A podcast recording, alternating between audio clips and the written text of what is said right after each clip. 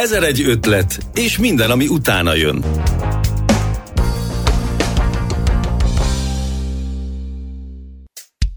Nem én vagyok az ember, aki meg fogja tanítani őket festeni, rajzolni. Nyilván segítek nekik abban, hogy eszközként tudják használni leginkább a festést abban, hogy kifejezzék az érzéseiket.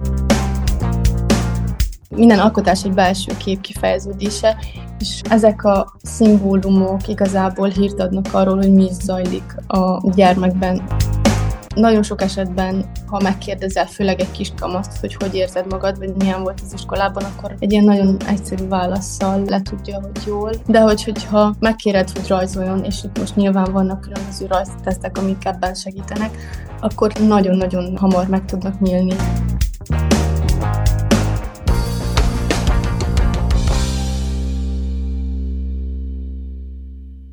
Szeretettel köszöntöm hallgatóinkat, P. Kristály Bea vagyok. Vannak helyzetek, amelyekre nincsenek szavak, amelyeket nehéz mondatokban kifejezni,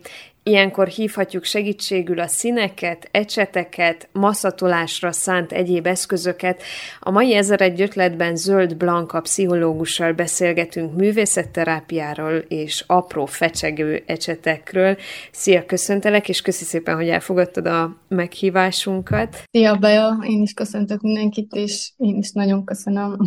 Művészeti suliban végeztél Nagyváradon, majd itt Kolozsváron pszichológiát, és tudom, hogy nem lehet leegyszerűen egyszerűsíteni egyikre vagy másikra, de hogyha különbséget kellene tenned, vagy választanod kellene, akkor inkább terápia, vagy inkább a művészet, ami hozzád közelebb áll?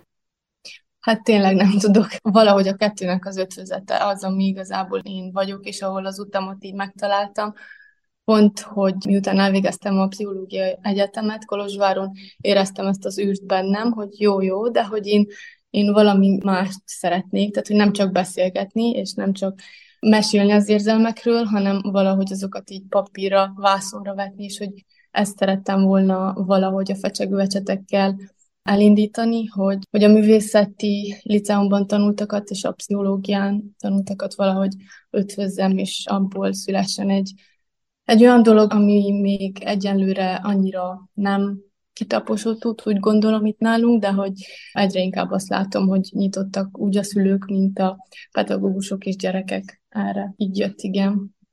Sokáig itt Kolozsváron a Planetárium Kids-ben tartottál foglalkozásokat, majd most Nagyváradon viszed tovább a, a fecsegő foglalkozásokat, és honnan jött ennek a megközelítésnek az ötlete? Ugye művészetterápiáról van szó, de csoportos foglalkozásokat tartasz óvodásoknak, kisiskolásoknak? Ez művészetterápia jellegű foglalkozás, én még nem vagyok művészetterapeuta, de hogy az is aztán lassan azzá válok. Igen, hát Kolozsváron kezdtem, ahogy azt említetted, a Planetárium Kizbe, a mi csodakuckónkba, úgy neveztük el ezt. Annak idején tényleg nagyon-nagyon szerettünk oda járni. Nagyon kicsi létszámmal kezdtem, ami az elején nagyon zavaró és frusztráló volt, hogy de miért, és hogy, és hónapokon keresztül pár gyerekkel mentek ezek a foglalkozások, mert hogy, hogy azért annyira nem volt egyértelmű a szülőknek, hogy ez mit is jelent, vagy ezzel mit is szeretnék én üzenni a gyerekeknek, vagy bárkinek, hogy, hogy akkor hogy látunk egy fekete pacát, vagy egy irkafirkát szépnek, és, és aztán szépen lassan már, már aztán nagyon-nagyon nyitottak és profik a szülők ebben, de hogy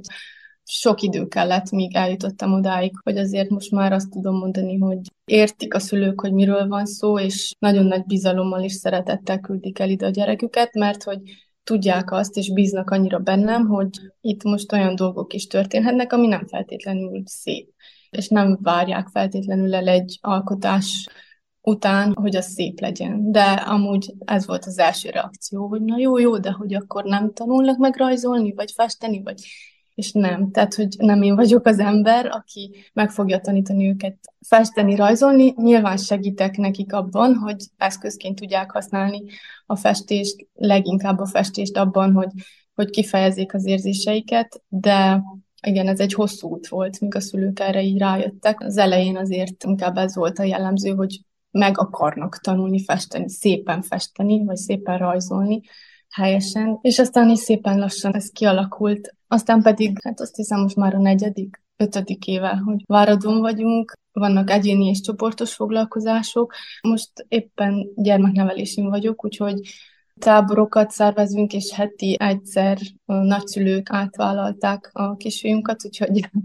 akkor még tudok foglalkozásokat tartani, de hogy most a fókusz nyilván a kisfiunkon van. Úgyhogy most egy picit úgy érzem, hogy hát szünetelni nem szüneteltem, tehát mindig valamit csináltam, mert hogy úgy éreztem, hogy ahhoz, hogy otthon jó legyek, vagy hogy jó anya legyek, ahhoz itt is kell egy kicsit ügyködjek, úgyhogy valahogy ezt a kettőt próbáltam így egyensúlyba tartani, de, de hogy most a fókusz egy kicsit máshol van. Igen. Ha említetted most már a kisfiadat, akkor hogyha arról egy picit mesélnél, hogy most tulajdonképpen direkt módon tudod megfigyelni azt, hogy egy kisgyerekben hogyan alakul ki a kreativitás, vagy egyáltalán ilyen nagy szó az, hogy művészetterápia, de már nagyon pici gyerekek is rajzikálnak és húzigálják a vonalakat, csak mi vagyunk azok, akik elvárjuk, hogy akkor virág legyen abból, és fenyőfák, és hegyek, nem tudom mi, vagy hogy anyukát, apukát lerajzolja a kisgyerek. Milyen ez a folyamat? Milyen látni? Most már azt hiszem lassan egy éves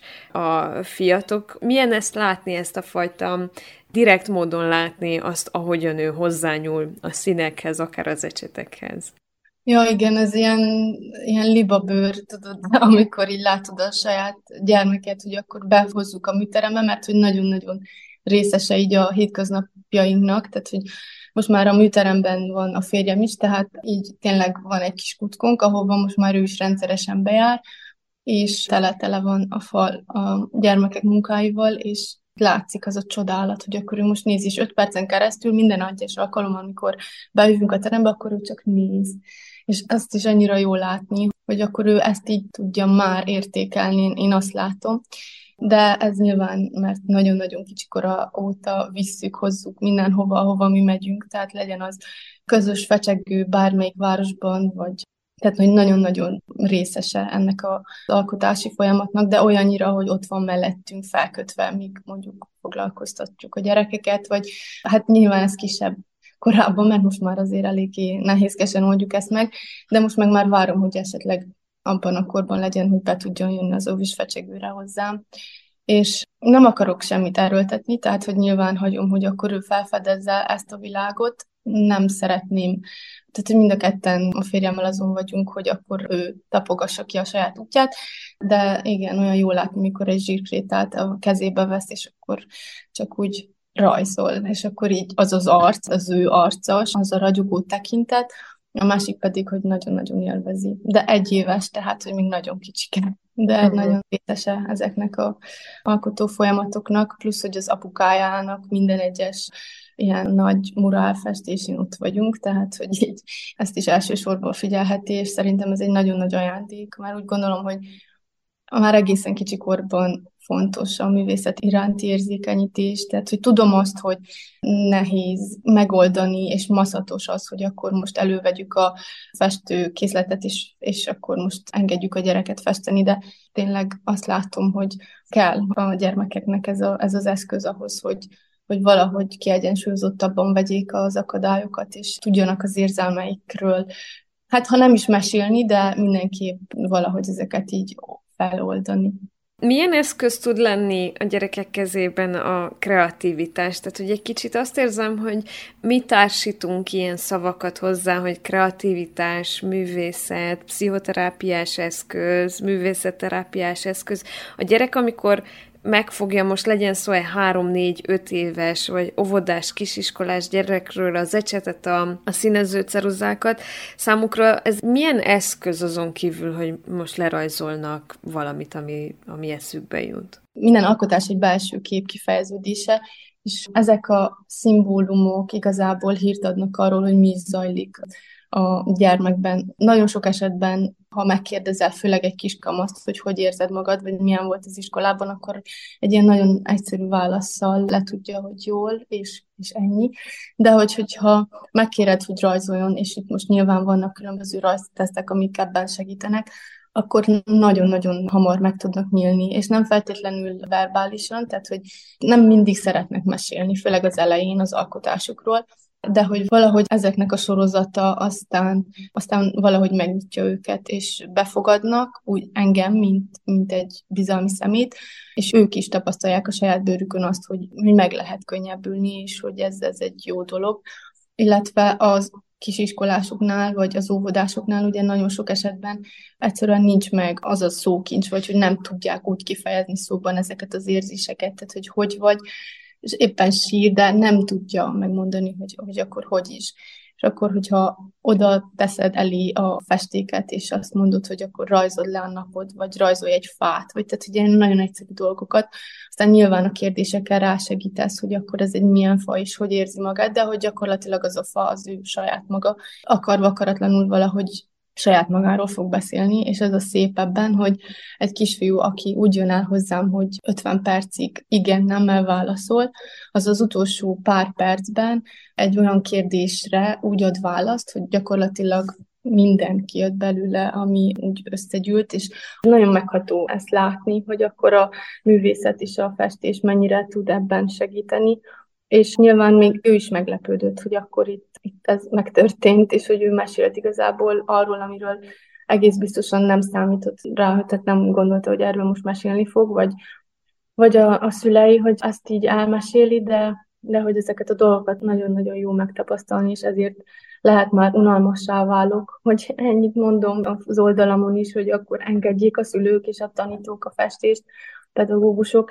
Nyilván teljesen más. Anyukám óvónő, 30 gyerekkel az óvodában, és tudom azt, hogy, hogy nagyon sok esetben ez a keretek nélkül festés nem tud megvalósulni. Rajzvizsgálati szakért segítőként is dolgozol. Mit lehet kiolvasni a gyerekeknek a rajzaiból? Mondtad azt, hogy sokszor olyan esetekben, amikor csak igen-nemmel válaszolnak, a rajzolás tulajdonképpen megnyit számukra egy olyan nyelvezetet, amivel ki tudják fejezni azt, hogy mit éreznek, esetleg mi foglalkoztatja őket, vagy adott esetben például traumáknak a feldolgozásában is segíthet. Az egyéni, egyéni foglalkozásokon történik inkább ez a rajzelemzés, és ott történik az, amikor így mélyebben tudunk ezekről az alkotásokról beszélni. A csoportos foglalkozásokon mindig csak annyiról és arról, amennyit a gyermek így a csoport többi tagjaival megosztana, tehát hogy nagyon sok esetben nem akarnak beszélni erről az alkotásról, olyankor látszik is az alkotáson ez, és szoktam tudni. Van minden foglalkozás végén egy ilyen kisebb kiállítás, és szokták jelezni is, hogy most nem akarom oda kitenni a munkám. Ez is teljesen rendben van. Az egyéni foglalkozások, igen, ezek a rajzelemző alkalmak pedig az a helyzet, hogy nagyon sokan esnek abba a hibába, hogy egy rajzból levonnak következtetéseket, és akkor, hogyha egy gyermek egy fának nem rajzol, nem tudom, gyökereket, akkor már abból azt tudjuk levonni, hogy én ebben nem hiszek. Én, ahol végeztem a képzést, nagyon-nagyon nagy hangsúlyt fektettek arra, hogy, hogy egy rajz nem rajz, tehát gyakorlatilag ez volt így a, a mottónk, és hogy egy gyerek nagyon sok rajzát kell ahhoz végigvinnünk egy nagyon összetett elemzésen, hogy mi abból következtetéseket tudjunk levonni, és igazából a másik dolog pedig az, hogy a kontextus folyamatosan kell figyeljük, és, és anélkül nem tudunk elemezni. Tehát, hogy mit mondott közben, hogy érezte magát, milyen testbeszéde volt a gyermeknek, tehát, hogy ezek nagyon-nagyon fontos dolgok ahhoz, hogy, hogy bármit le tudjunk vonni a rajzokból, és vannak rajztesztek, amiket szoktunk alkalmazni, és igazából a reflektáló kérdésekkel tudunk nagyon-nagyon sokat megtudni abból, hogy a gyerek mit is akart mondani azokkal a rajzokkal, vagy azokkal a Tényleg ilyen nagyon-nagyon egyszerű dolgokról van itt szó, tehát hogy fecsegőn vannak ezek a csoportos foglalkozásokon vannak a, a nagyon komplex témák, amikor figyelünk a technikára, belemegyünk a nagyon apró részletekbe, itt inkább nagyon egyszerű rajzok, viszont a beszélgetésen van a hangsúly. Van olyan csoportos fecsegő, amikor a gyerek végighallgat, tehát hogy ez is rendben van. Az egyénén viszont ott, ott az a cél, hogy minél többet tudjunk meg a gyerekről és az érzelmi világáról, Úgyhogy ezek a rajztesztek nagyon-nagyon sokat segítenek nekünk, és tényleg nagyon hálás vagyok, hogy ezt az utat így megtaláltam, mert nem tudom, hogy rajzok nélkül tudnám úgy csinálni, amit úgy elképzeltem, vagy amit szeretnék, mert tényleg ezek azok, amik, tehát hogy nagyon szeretnek a gyerekek rajzolni, és nagyon ritka az az eset, amikor azt mondja, hogy nem szeret, ott valami, valami történhetett. Eddig én még nem találkoztam olyan gyerekkel, aki ne szeressen rajzolni. Vagy hogyha volt is olyan, akkor egy pár alkalom után azért nagyon nagy büszkeséggel vette a kezébe a filceket, vagy az ecsetet. Azt feltételezem, hogy olyan gyerekeknek a szülei keresnek meg az egyéni foglalkozásokkal, akik nehezen nyílnak meg, vagy éppen van valamilyen probléma az óvodában, iskolában, a szülőkkel való kapcsolatban. Miért érdemes esetleg ilyenfajta tevékenységekre járni azoknak a gyerekeknek, akik hát úgymond nincsen problémájuk, most a problémát így idézőjelbe teszem. Az a helyzet, hogy igyekszek nagyon nagy hangsúlyt fektetni az önbizalom növelésére, és úgy gondolom, hogy az, hogy megteremtünk magunk köré egy olyan biztonságos közeget, ahol tényleg a gyerekek megnyílnak, és őszintén tudnak mesélni, szerintem az azért nagyon nagy mértékben kihat így a hétköznapjaikra, és sokkal könnyebben veszik a, majd az akadályokat az iskolában, óvodában, mert hogy van sikerélményük, lett sikerélményük itt Pecsegőn, azzal, hogy megtapsolták a többiek, és, és nem kell feltétlenül szép munka legyen. Ez az, amit igyekszek a gyerekekben hangsúlyozni, hogy, hogy ahhoz, hogy valakit elismerjünk, vagy a munkáját, ahhoz nem kell feltétlenül egy, valószínűleg nem mindenkinek lesz az a munka szép, de hogy, hogy akkor mi a szépség, és nyilván ez az, ami aztán a gyerekeket valahogy egy kicsit magabiztosá teszik, mert hogy azt látom, hogy főleg a kis kamaszoknál hogy azért ezzel így van problémájuk, és nyilván azt gondolná, hogy hát nincsen semmi, minden rendben van. Nagyon sok esetben ezek a pici, apró konfliktusok, amik nyilván aztán nagyon sok esetben maguktól is megoldódnak az iskolában, óvodában történtek, de hogy ezek, hogyha nem engedjük őket felgyűlni, hanem minden héten egy kicsit dolgozunk azon, hogy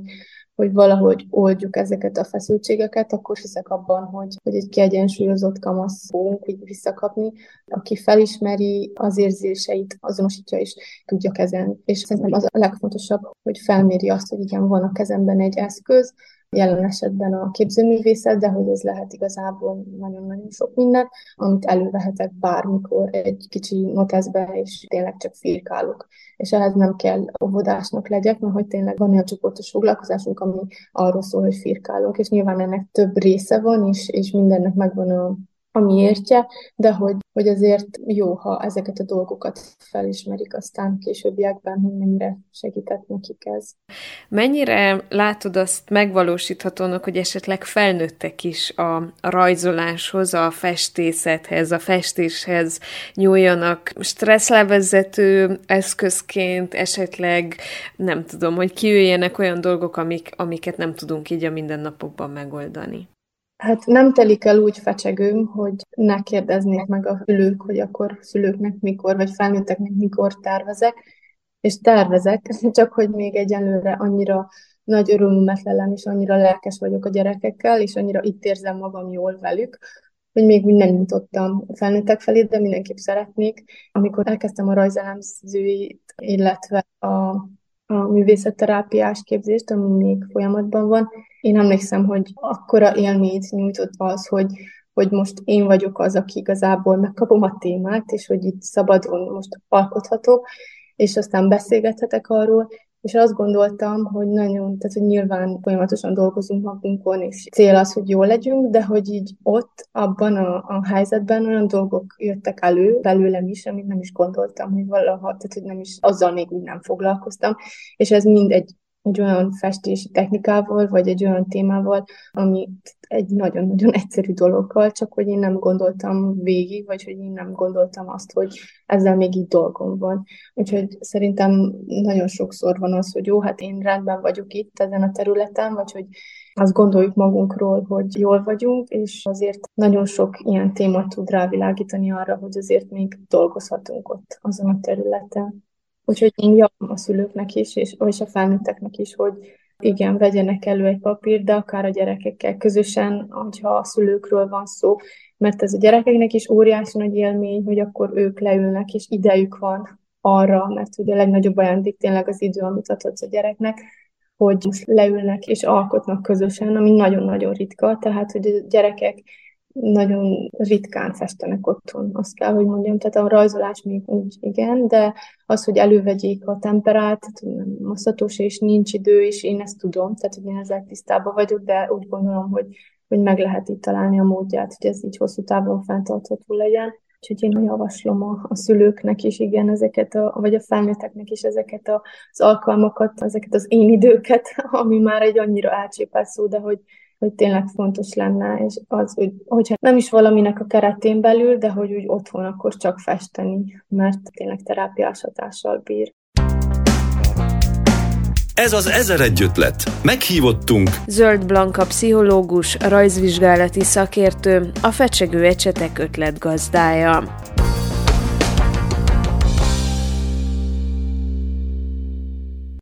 Hogyha a fecsegő ecseteknek a közösségi médiás felületeit nézem, akkor rengeteg nagyon kreatív alkotást lehet látni, és több különböző technikát, tehát hogy én le vagyok nyűgözve attól, hogy foglalkozásról foglalkozásra újabb és újabb ötleteket rajzoltok meg, festetek meg, újabb és újabb technikákat próbáltok ki, hogyan épülnek fel ezek a foglalkozások? Mert gondolom azért van mögötte egy rendszer is, hogy éppen miért azt a technikát használjátok. Igen, minden foglalkozásnak van egy témája,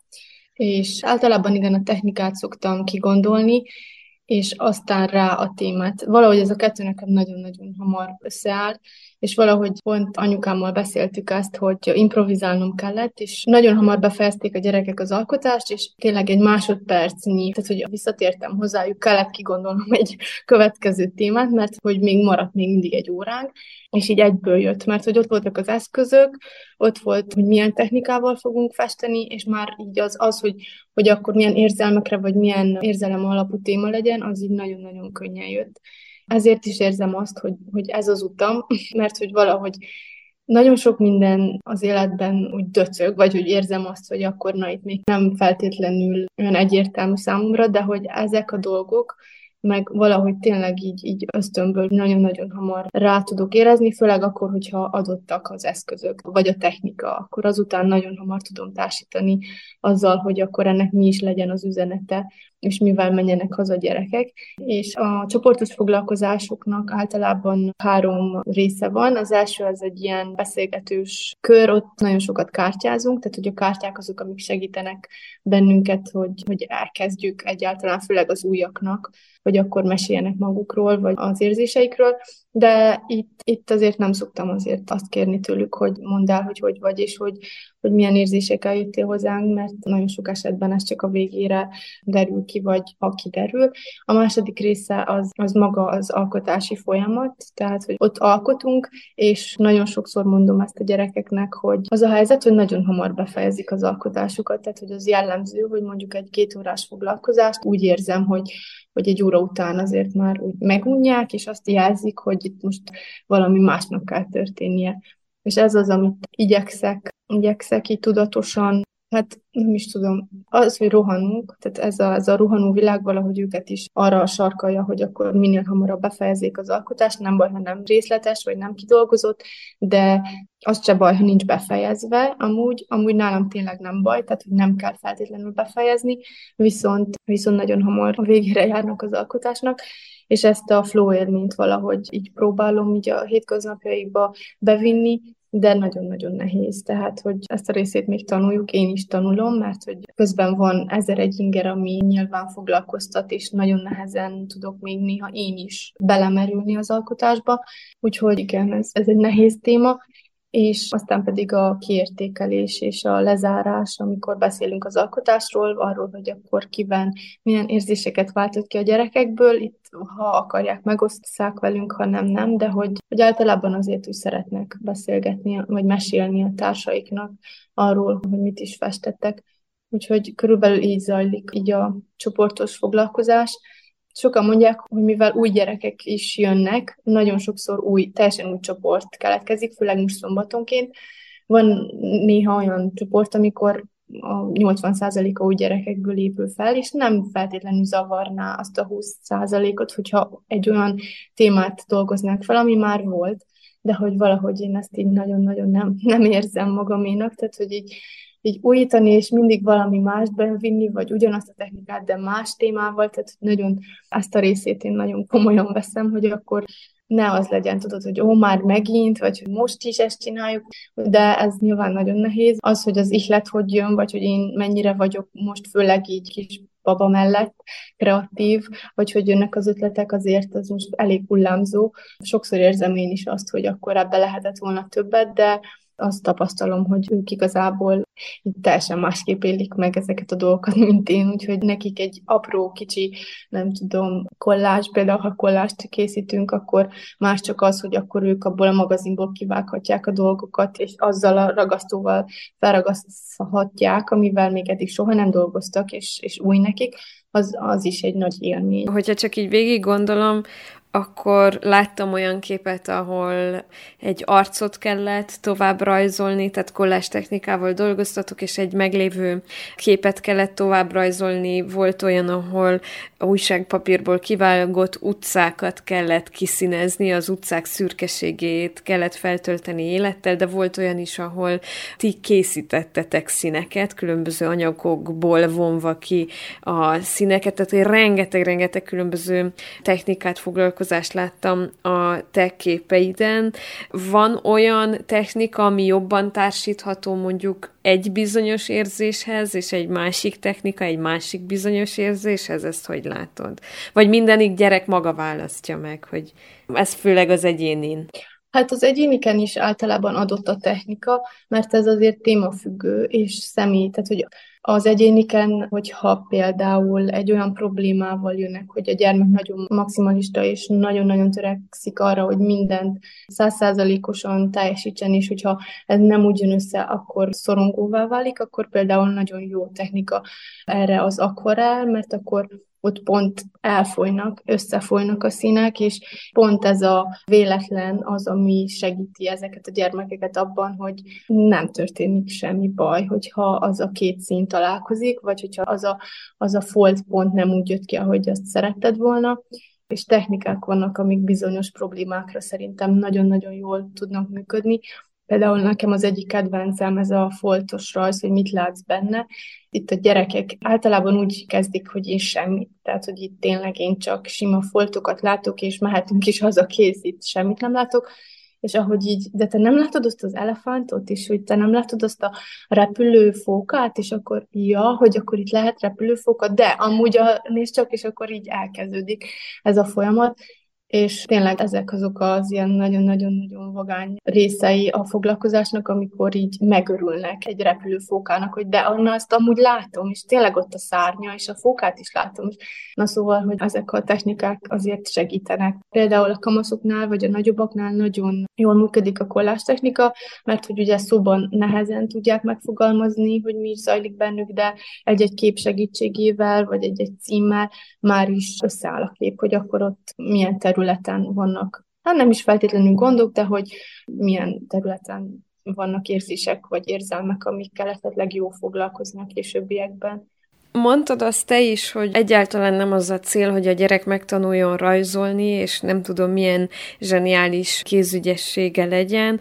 és nem is lesz mindenkiből, aki jár a foglalkozásaidra, művészember, vagy éppen művészetekkel foglalkozó, hogy látod mégis miért fontos fenntartani a gyerekekben, a kiskamaszokban a kreativitást? Miért fontos? Tehát, hogy fenntartani a kreativitást, mert hogy amikor felnőttek leszünk, nagyon sokan vannak, akik azt mondják, hogy á, de én, én nem szeretem ezt csinálni, én nem, én nem vagyok kreatív. Igen, hát általában ez az első reakció a felnőtteknél mindenképp, de hogy nagyon sok esetben a gyerekeknél is, hogy én nem tudok rajzolni, vagy hogy én nem tudok szépen rajzolni. Tehát, hogy szeret és akar, de hogyha arra kérem, hogy rajzoljál le saját magát, akkor de én nem tudom szépen ezt lerajzolni, és akkor inkább nem is rajzolom. És akkor nagyon sok esetben ez ugye kudarc, tehát hogy, hogy akkor az a kéz nem pont úgy jött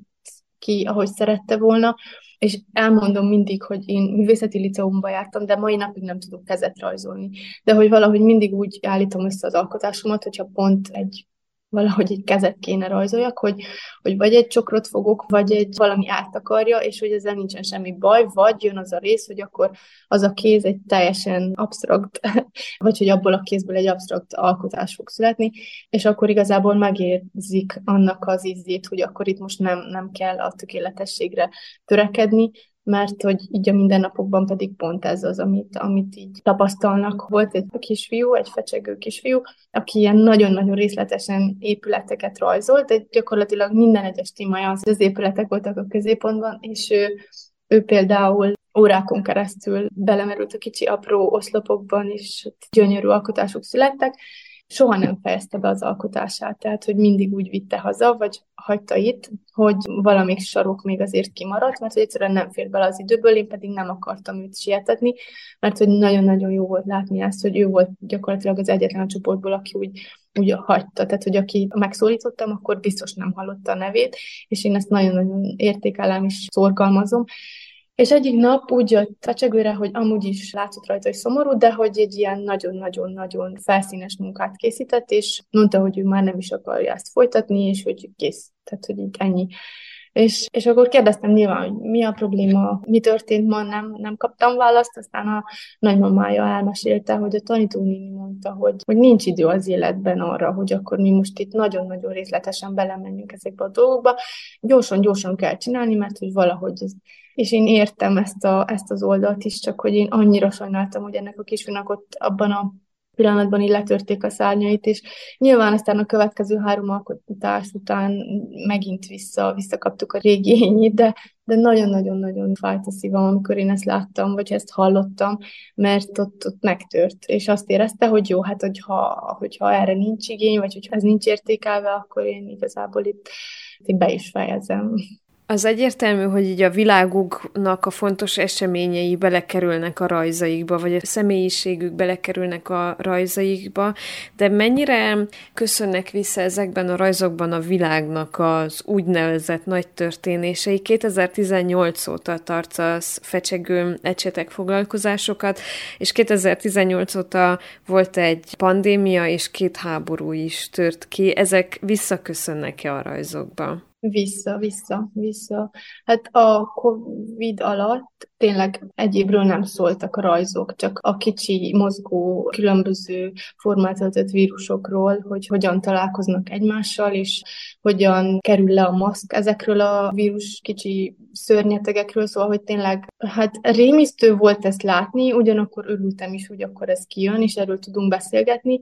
a háború az annyira nem. Ott pont egy olyan perióduson volt, hogy inkább kisebbek jártak hozzám, és a kisebbek keveset tudtak erről. Nyilván felkerült a téma, de annyira nem mentünk bele a részletekbe. A Covid volt az, ami, ami szemmel láthatóan rajta volt, tehát hogy tényleg festettek róla, és, és remek munkák születtek, mert hogy tényleg nagyon-nagyon sokat mondó munka volt, és akármilyen témát hoztam be, valahogy mindig e köré épült minden.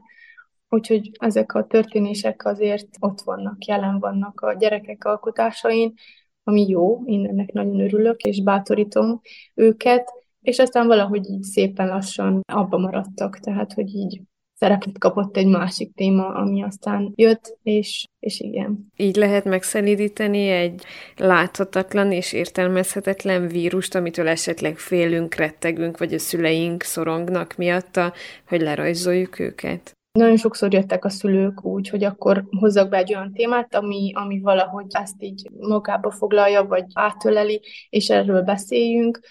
Volt olyan eset, amikor, amikor tényleg elviccelték ezt az egész helyzetet, főleg a nagyobb bacskák, és akkor így megfordult a fejemben, hogy akkor ez így jó-e, vagy hogy jó úton haladunk-e, vagy jó ez, ez az irány, de úgy gondolom, hogy ha egy picit is oldódott az a feszültség, ami mondjuk akármennyire is óvjuk a gyerekeket, úton útfélen hallanak ezekről a dolgokról, és nem is kell feltétlenül megkíméljük teljesen őket, tehát hogy hogy azért fontos, hogy kommunikáljunk nekik róluk, de hogy egy kicsit így elviccelve ezeket a dolgokat, vagy karikatúrákat készítve valahogy azt éreztem, hogy ez a nagyon rémisztő világ egy picit megszűnt ilyen rémisztőnek lenni. Egy pár órára, aztán nyilván kezdődött úgy előről, de de hogy én úgy gondolom, hogy tudott segíteni, már csak az, hogyha egy kisfiú nagyon megszemélyesítette, és nagyon magáévá tette ezt az egészet, akkor, akkor a, a többiek is kedvet kaptak arra, hogy akkor igen, itt most lehet egy picit humorizálni és viccesre venni, még akkor is, hogyha amúgy ez egy nagyon komoly dolog, de hogy a feszültség oldására nyilván ez nagyon jó eszköz volt. A nyáron több tábort és workshopot is tartottatok a férjeddel közösen, Zöld Leventével, ő amúgy a Watch This Works-nak a működtetője, ötletgazdája, és vele közösen tartottatok különböző foglalkozásokat. Itt kéz a kézben jár street art és művészetterápia tulajdonképpen. Mennyiben másak ezek a foglalkozások, mint mondjuk egy fecsegős program? Igen, itt a több a fiú. Nyilván valahogy a a férfi vonza a kisebb fiúcskákat, akik hát amúgy is, hát, hogy a csoportosokra is járnak, de hogy egy, egy ilyen alkalommal azért azt látom, hogy, hogy a fiúk is kedvet kapnak, hogyha már itt van a Levente, és felnéznek rá. A táborok azok ilyen egyhetes táborok szoktak lenni, most rövid programmal zajlottak, mert hogy közben vártak kisfiam otthon, de nagyon-nagyon szeretem ezeket a táborokat, mert hogy itt nagyon intenzíven, hát itt meg, tényleg megismerjük egymást, itt nagyon-nagyon szép dolgok történnek, nagyon meghitt és megható dolgok zajlanak, úgyhogy ezek a táborok nekem a szívem csücske így, így nyáron. Most kevesebb volt ebben az évben, de hogy amúgy volt olyan nyár, hogy öt tábort is megszerveztem, kicsiknek, nagyoknak, hát a nagyok azok kisiskolások, tehát hogy így a kamaszokhoz még annyira nem ért el, vagy lehet, hogy a név túl nem hívja annyira őket, hogy akkor fecsegő ecsetek az lehet, hogy valami kis, kis embereknek szóló dolog, de hogy ó, tényleg azok a táborok, az az öt nap, ott megismerem a gyermeket is, a szülőt is, így az egész szituációt, az nekem a kedvencem tényleg. Nagyon-nagyon sok technikát, nagyon sok témát tudunk átölelni, ott engem se zavar, hogyha ismétlődnek a dolgok, tehát hogy oda nagyon sok közös alkotás kerül megszervezésre, amikor nagy vászonokra festünk, illetve ami Leventével történik, azok általában ilyen óriás, ami most nyáron volt, azok általában ilyen óriás vászonra való festések voltak, és erre aztán rákerült még egy portré, amit Levente készített el, és ez nagyon-nagyon nagy dolog volt a gyermekeknek, mert hogy egy nem festettek még addig egy akkora felületre szabadon, tehát hogy úgy korlátok nélkül, hogy nem volt feltétlenül megmondva, hogy akkor mit mivel, hanem akkor tényleg eresztették a színeket, és aztán az, hogy egy teljesen más alkotás került végül ki a kezünk közül, amire nem, tehát hogy miután elkészült a portré, a gyerekek is így meg voltak döbbenve, hogy akkor ez az ő alkotásuk igazából, és a háttere ennek a, ennek a csodának, ami azért egy nagyon szép dolog volt, és nagyon-nagyon szerettük és élveztük. Leginkább azért, mert ezt így hárman tudtuk csinálni, és ennek így megvolt a varázsa, hogy akkor így egy családként, kicsi családként azt csináljuk, amit szeretünk, ami tényleg a munkánk most már, és ez, ez egy olyan így lelki nyugalmat adott, hogy jó helyen vagyunk, jó emberek között, és egy jó célért, mert hogy végül is ez is nagyon fontos, hogy, hogy hozzáteszünk, úgy gondolom, ezekkel a kicsi, apró alkotási folyamatokkal ahhoz, hogy, hogy egy jobb világ felé haladjunk. Úgyhogy nagyon szerettük ezt a nyarat, és reméljük, hogy minden nyár legalább ennyire fecsegősen fog telni. Mind a mellett, hogy azért nyilván kicsit visszávettük, mert hogy mellettünk volt egy pár hónapos kisfiú, de úgy látom, hogy azért ő is elég nyitott ezekre a dolgokra, úgyhogy úgyhogy jó lesz a későbbiekben is együtt dolgozni. Megpróbáltuk itt az elmúlt közel egy órában kibeszélni azokat a dolgokat, amiket igazából a legjobban kirajzolni lehet, és hát nagyon sok, nagyon jó alkotást, közös alkotást, egyéni alkotást kívánunk nektek. Köszönjük szépen Zöld Blanka, pszichológusnak, a fecsegő ecsetek megálmodójának és lelkének, hogy mesélt nekünk egy kicsit a művészetterápiának erről az eszközé részéről. Nagyon szépen köszönöm én is ezt a beszélgetést.